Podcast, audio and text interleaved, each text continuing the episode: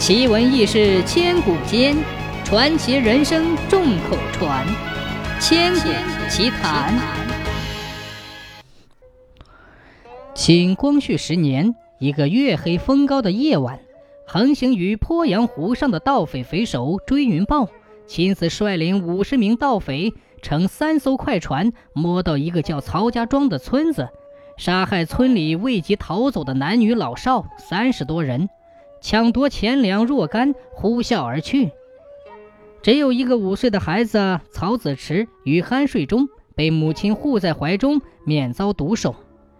第二天清晨，当曹子池站在死人堆里饿得哇哇大哭时，湖上一艘小船闻声靠岸，从小船上下来一位长须鹤发的道士，望着满地的尸体和年幼的曹子池，道士长叹一口气，将曹子池抱上船。曹子池从此杳无音讯。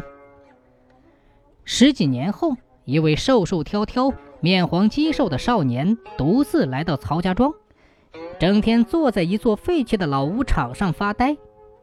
村里的人问少年，他听而不闻，目光呆滞，既不点头也不摇头。村人从少年眉眼中认定他就是曹子池。见曹子池弱不禁风，楚楚可怜的模样，好心的村民帮他在旧屋场上搭了个窝棚，曹子池便在这里住了下来。曹子池表情木讷，很少言语，不会耕地，又没有什么手艺，每天只靠村里的人施舍度日。乡亲们谁家有事也会叫他去帮忙打零工。曹子池做事从不偷懒，笨重的土砖他一次端上十几块，一口气搬几个时辰也不停歇。锄地挑水，主人家不叫休息他也不会停下。渐渐的，村里的人都说，别看曹子池人瘦，却有一把子蛮劲儿。那一天，曹家庄的一个员外托人用船运来一对石狮子，每只足有八百斤，一时找不到人手，员外就让曹子池晚上睡在湖畔船上帮着照看。第二天一早，员外带人拿着绳索木棒来抬石狮子，惊讶地发现两只石狮子已经搬到了他家院子门前，一边一个好好的端详着。员外大感震惊，找曹子池问。曹子池揉着眼睛从船舱里出来，一脸茫然。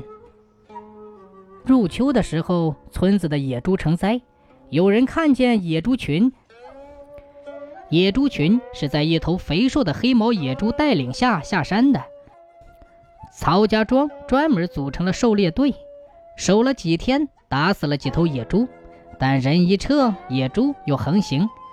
看着即将收获的庄稼被野猪糟蹋掉，村民叫苦不迭。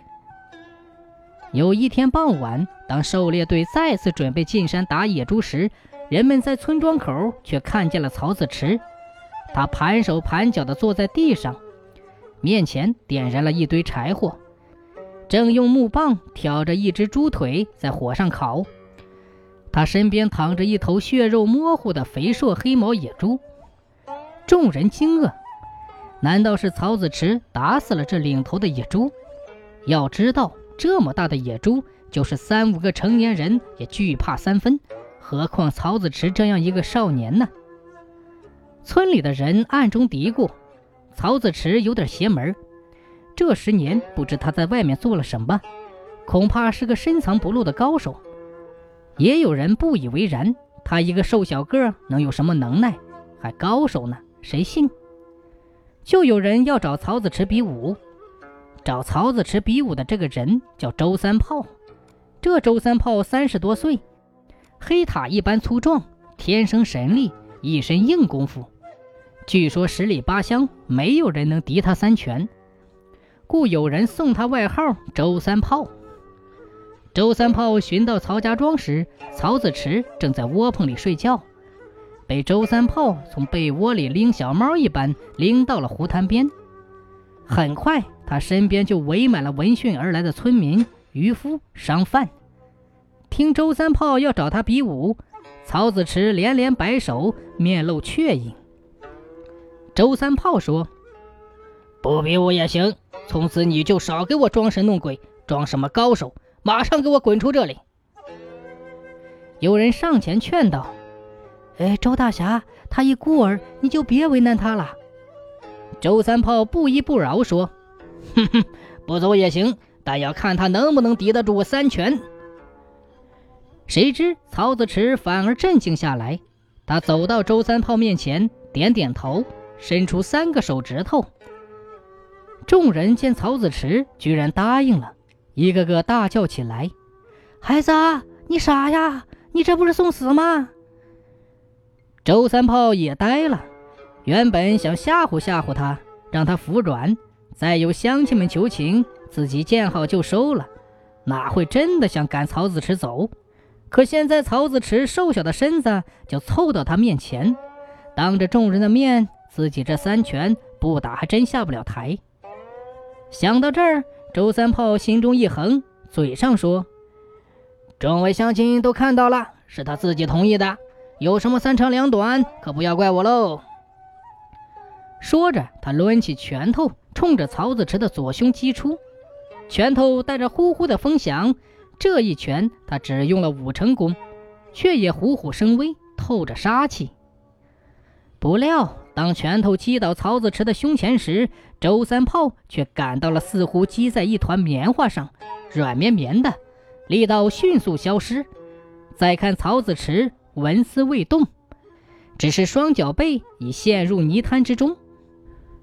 周三炮面露惊恐之色，而众人都以为周三炮手下留情，没有发力，纷纷叫道：“谢谢大侠手下留情。”曹子池依然是一副没有睡醒的表情，呆呆地看着周三炮，又伸出两个手指头。周三炮骑虎难下，他收回拳头，扎稳马步，猛然出拳。此拳他用了八分力，按照他的功夫，这一拳击在一头牛身上，牛也得筋骨尽断，半死过去。可是当他的拳头离曹子池胸前不到一寸时，曹子池却像泥鳅一般往下一滑，身形蹲起，系起了鞋带。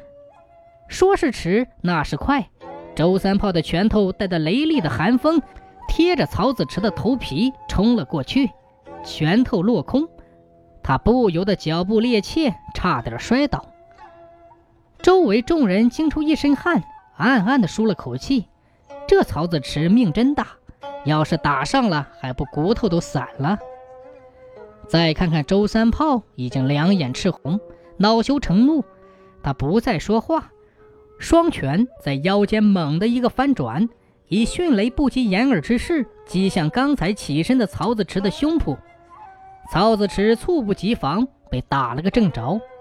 无声无息间，曹子池如同一片树叶，随着拳头的走势飞出了十几米远，扑通一声栽倒在湖滩上，不再动弹。众人一片哗然，纷纷冲上前去。只见曹子池仰面朝天，仿佛睡着了一般。在大家的呼叫声中，他半天才睁开眼睛，似乎刚睡醒一般，然后缓缓起身，拍拍身上的沙子，也不理大家，径直往窝棚走去。所有的人都目瞪口呆，这孩子明明看见他被周三炮双拳击飞，怎么居然没事一般呢？回头再找周三炮，早已没了踪影。从此曹子池声名鹊起，他一切如故，只待在曹家庄窝棚里，村里人有事儿就请他帮忙，无事儿就睡觉。到了光绪二十四年，鄱阳湖沿线大旱，庄稼颗粒无收，朝廷紧急调拨了一批赈灾粮，分发到沿线各县。救灾粮暂时储备在曹家庄，湖口县衙派了捕盗营二十余名捕快负责守卫。盗匪探得消息，于一个狂风大作的黑夜再次进犯。匪首追云豹年近五十，更加阴险狡猾。此番他可谓是有备而来，率领八十余众倾巢而出，而且都带了快枪。盗匪趁黑上岸后突然发动猛攻，钟不快虽然奋力保卫，但寡不敌众，很快就被盗匪全部杀死。